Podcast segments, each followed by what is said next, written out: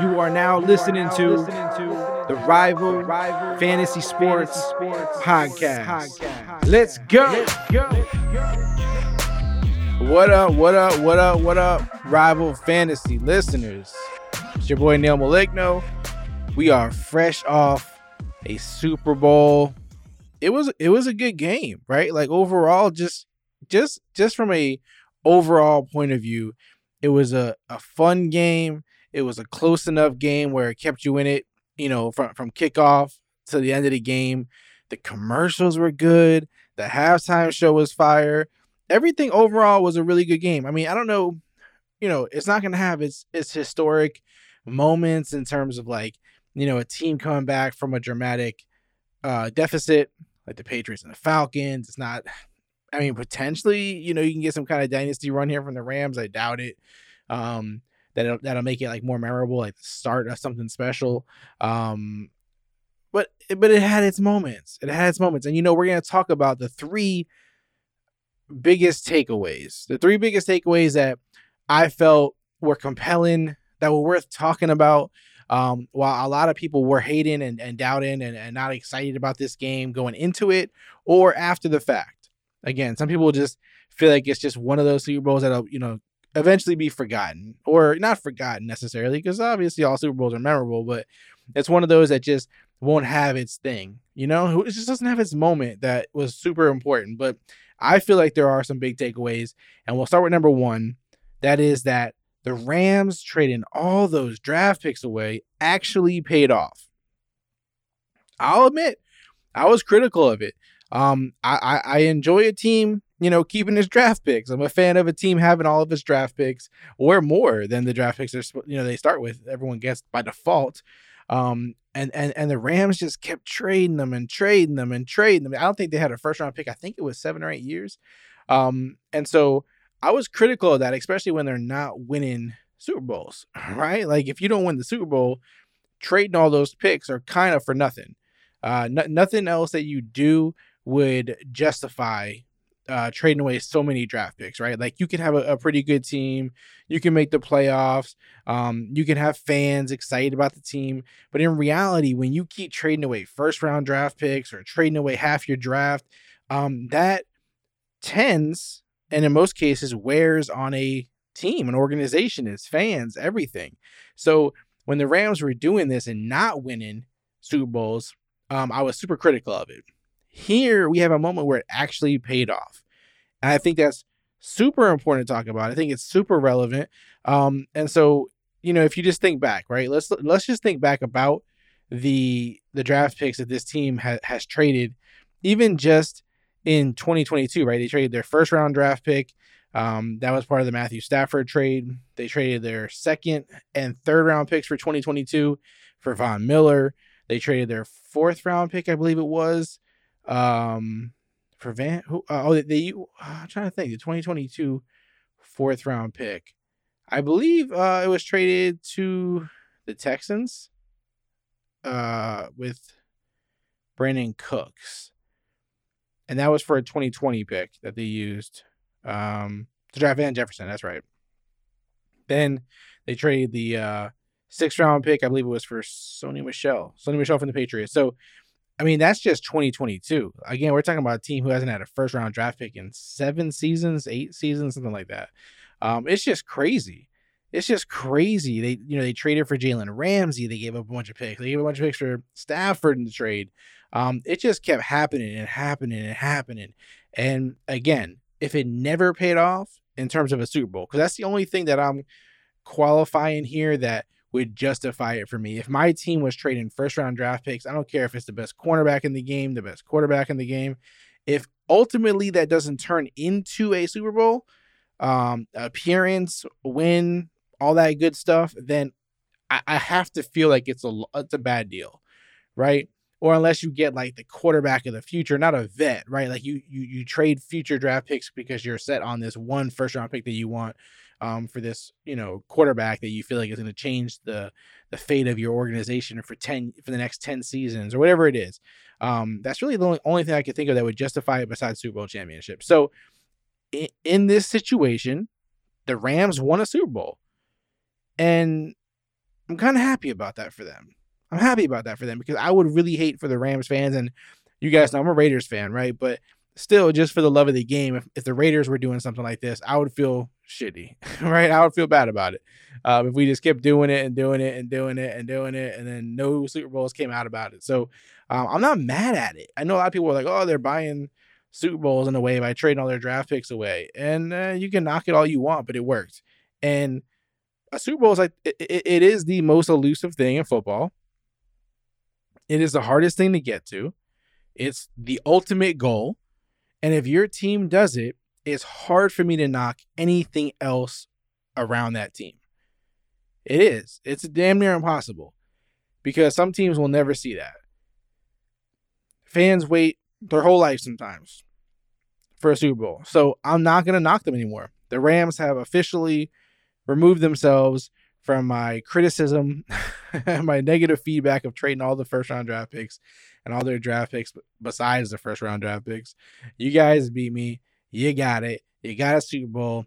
Congratulations. Trading all the draft picks worked. On to number two. Cooper Kupp is super, super, super legit. Listen, I've had conversations about him, right? And in fantasy, when you have the conversation about Cooper Kupp in fantasy circles, DFS, fantasy football, all this kind of stuff, you're going to have a different conversation like you would with all players when it comes to real life football when it comes to the actual effects of this player on the football team. Not fantasy purposes, but just on the football team. If we run down the accolades, the achievements from Cooper Kupp this season, just going off of ESPN.com, he became only the second player to win receiving Triple Crown. Oh, whoa, whoa, whoa. Became only the second player to win the receiving Triple Crown, NFL Offensive Player of the Year, and Super Bowl MVP, joining Jerry Rice Rice accomplished all those things in a whole career. Kupp did it in one season. He set a record for receptions, 33, tied for the second most receiving yards, 478, and receiving touchdowns, six in postseason NFL history. He caught a touchdown in each of the Rams' four postseason games, making him the second player in league history to do that in a single postseason, along with uh, Larry Fitzgerald. He joined San Francisco 49ers quarterback Joe Montana as the only player to win offensive MVP. Oh, whoa, whoa, whoa, whoa.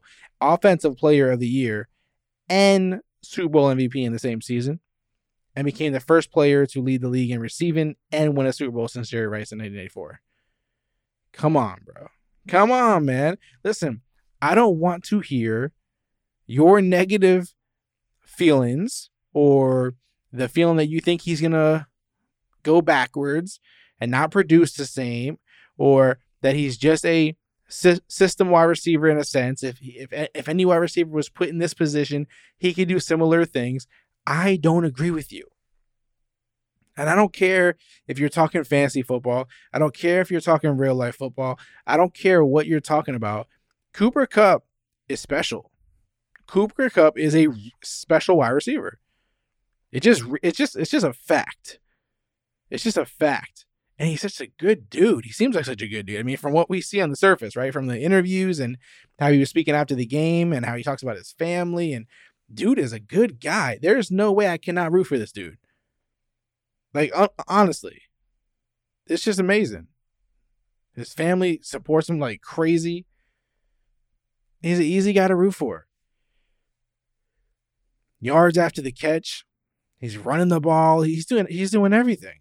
And, in this game, it wasn't even like, you know, Odell Beckham goes down pretty early in the first half, and that that puts some pressure on Kupp. That puts more pressure on Kupp, in my opinion, because while some people don't want to give Beckham a lot of love, he, he's another weapon in the offense that teams have to consider, right? So you take him away, and you make things just a little harder for Kupp. And so this dude just rose to the occasion. You can't deny this kind of stuff. Oh, you get so many targets. Oh, the offense this, the offense that, the calling, play calling this, play calling that. Cooper Kupp is a special wide receiver.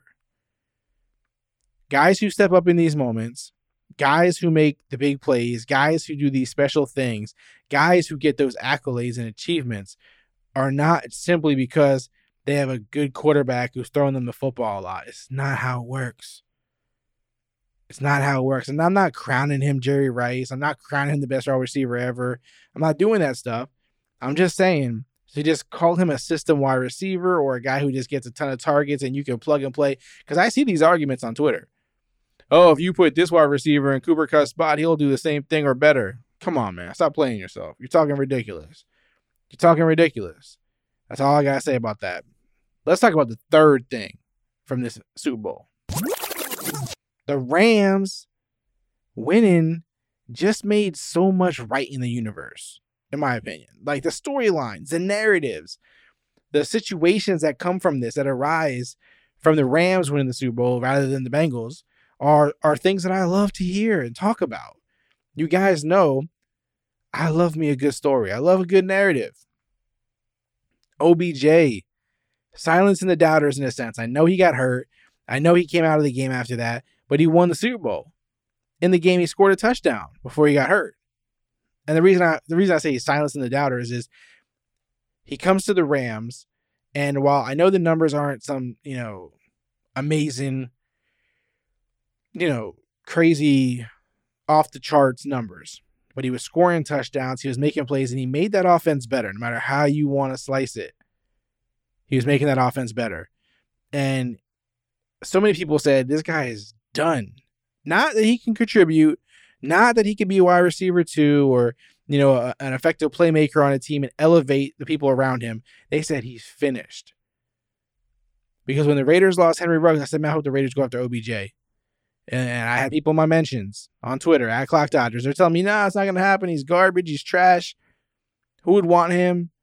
The Raiders know better. Other teams know better. Here we are. The man just won a Super Bowl, folks. He caught a touchdown in the Super Bowl. He had a pretty good year. He elevated the offense. Things looked a little difficult, a little more difficult for the Rams offense when he went out. Cam Akers didn't play really well, didn't do great. It was a struggle. It was hard. It was hard. Every yard was hard for Cam Akers in this game. I don't know. The Bengals defense stepped up. Cam Akers didn't step up, and for some reason, it just didn't. It didn't all come together for him how I thought it would. I thought I thought he would have you know more opportunities, but it just whatever happened happened. It's, whatever it is, it wasn't pretty. But the story isn't really about you know how pretty it was for Cam Akers. It wa- it wasn't about the numbers that Cam Akers put up. It's that what he overcame to get here. The fact that this gentleman tore his Achilles earlier in the season and won a Super Bowl as the starting running back for the team is crazy. Another beautiful sto- storyline. And again, I know his numbers didn't jump off the charts. They didn't do anything amazing. But he still played, he still started, still was a factor in some capacity, and he was a part of the winning team. It gets better though. Matthew Stafford gets traded to the Rams. And he's this guy who he's been good. He's been good throughout his whole career. No, no one's doubting that Matthew Stafford was a good quarterback, right? Like it's this guy that everyone in every in every circle in real life football and fantasy football and everything, everyone's always been a fan of Matthew Stafford in terms of uh, you know, what he can do. But what he struggled with was winning in Detroit. the wins in Detroit were hard to come by. Right? Like we all know how it goes in Detroit. It's Detroit. Like it's just not easy to win. They just don't seem to uh you know something something out there that just doesn't make sense. Uh and and players struggle. And he even had some good seasons. He had some good seasons in Detroit. I'm not knocking it. Right? Like he had some good seasons. Had some good wins. Not not a lot of them, but he had some good ones. Then he goes to the Rams and wins a Super Bowl. He goes to the Rams and wins a Super Bowl. What? How do you? How does that feel? Like, hey man, I spent what ten years on another team or whatever it was, and actually more than ten years. I spent ten plus seasons on a team. Ups, downs, ups, downs. Pretty productive throughout the whole thing. Not perfect, but pretty productive and pretty consistent. Like who he was as a player. and then he goes to this new team and he wins a Super Bowl. Like, come on, man. Like that that that's what gets these players, you know, kind of wondering in terms of, you know, when guys chase championships, as people like to say, or they, you know, go to another team that they feel is better, and you're like, why did they leave our team? Why didn't they want to, you know, stick it out and and, and try to make it work and try to rebuild? And that's why a guy like Derek Carr is is unique in the sense that he's been with the struggling Raiders forever, right? And they've had very little success, but some. And and and you have him saying, "I want to stay on this team. I want to be on this team. I'm, I'm gonna retire if I'm not on this team." You gotta appreciate that as a Raider fan because, you know, Matthew Stafford did the same thing in a sense, right? Like he did all these years in Detroit, and it never paid off. And then he goes to the Rams, and in that season wins the Super Bowl. And of course, it's not the same team, it's not the same coaching, it's not the same anything, but it has to be acknowledged that you know he he threw for you know probably his top three uh, yardage in his career, the most touchdowns he's ever thrown. I think in a single season, maybe actually no, 2011 he threw the same amount of touchdowns and more yards actually, um, and less touchdowns. I mean less interceptions. So um, one of his best years of his career, way way way into his you know his veteran career at this point compared to when that was, um, and it's a, it's impressive. And it's special and this is why guys sometimes you know don't stick around the losing teams for too long because of stuff like this. It kind of it kind of you know legitimizes that decision. So shout out to matthew stafford for being able to you know shake that detroit losing swagger off of him. Sean mcvay youngest coach to win a super bowl again cool story Sean McVay, overall good dude, smart dude. We see a lot of fun stuff. Uh, you know the way he can remember play calls and all these things. You know he's just a guy to root for, and so it's nice to see that in this you know league where a lot of coaches are just rotated, and these old guys stick around. And I'm not hating on that, but the young guy, the young guy won a Super Bowl, youngest coach, and both the coaches were like the youngest coaches in football and that's interesting, right? That's something to think about. Um, but shout out to Sean McVay for being the youngest coach to win a Super Bowl. And and and the last story that comes out of this Rams win the Super Bowl, the, to me, the most feel good part of all this is uh, Andrew Whitworth, 40 years old, wins Walter Payton Man of the Year. It's just all around like good dude, right? He's telling he's telling like amazing stories and stuff at the, at the, when he won the award when he won the award for the year. 40 years old, oldest active player in the NFL after Tom Brady retired and he won the Super Bowl. Not only did he win the Super Bowl, he did it against his former team. Come on, folks. Come on. That is some exciting, man, that's an exciting storyline. Come on. They traded all these draft picks. It actually paid off. Cooper Kupp is super legit. And then you got OBJ, silencing the doubters, Cam Akers overcoming the injury, the horrible injury. Uh, Matthew Stafford shaking off that Detroit losing stench. Sean McVay, youngest coach to win a Super Bowl. Andrew Whitworth, 40 years old, oldest active player, wins Walter Payton Man of the Year, and then wins the Super Bowl against his former team. That is a hell of a storyline. And that that's why I'm I was happy that the Rams won the Super Bowl. A little bitter. Bengals beat the Raiders twice this year. Didn't want to see them win a Super Bowl. I will not lie. but these are legitimate great storylines for the Rams. So shout out to this year's Super Bowl. It was it was fun. To me, it was fun. Um, my kids got involved. Everybody liked it. Everybody enjoyed it. Uh, nobody lost interest. Again, the halftime show carried us over. It was great. Um, it, it was really, really um, just a all around great game, great day, great experience. Those are my top three headlines, storylines, important headlines and topics coming out of the Super Bowl this year. Let me know your favorite. Give me one, give me two, give me three. Maybe you agree with all three of mine. I want to hear from you. Reach out to me at Rival Fantasy on Twitter, on Instagram, on TikTok. It's everywhere at Rival Fantasy. We'll chop it up. We'll talk about your favorite moments from the Super Bowl. Maybe you hated it. Maybe you wanted the Bengals to win. Let's hear about that. Reach out, interact, contact us. Don't forget to make sure if you're listening to this episode and you're not subscribed to the podcast, go ahead and hit the subscribe button. If you haven't left us a review, please do so. Your reviews help us carry the show, helps new people find out about us. And again, follow on Twitter, Instagram, TikTok, whatever is your platform or choice at Rival Fantasy. If you if you send a message when you follow saying, "Hey, I listened to the podcast. I really enjoy it." We will be following you back. I promise. That is my promise to you. Leave a review if you put your uh, social media handle in the review at whatever you are and just put whatever it is Twitter, TikTok, Instagram, whatever one you prefer. We will follow you there as well. We'll also read your review live on the show. Appreciate you guys as always. Don't forget rivalfantasy.com. Put your email in there. You'll be first to be notified when the uh, website and the app are ready. It's, it's, it's going down, folks. It's going down. I'm out.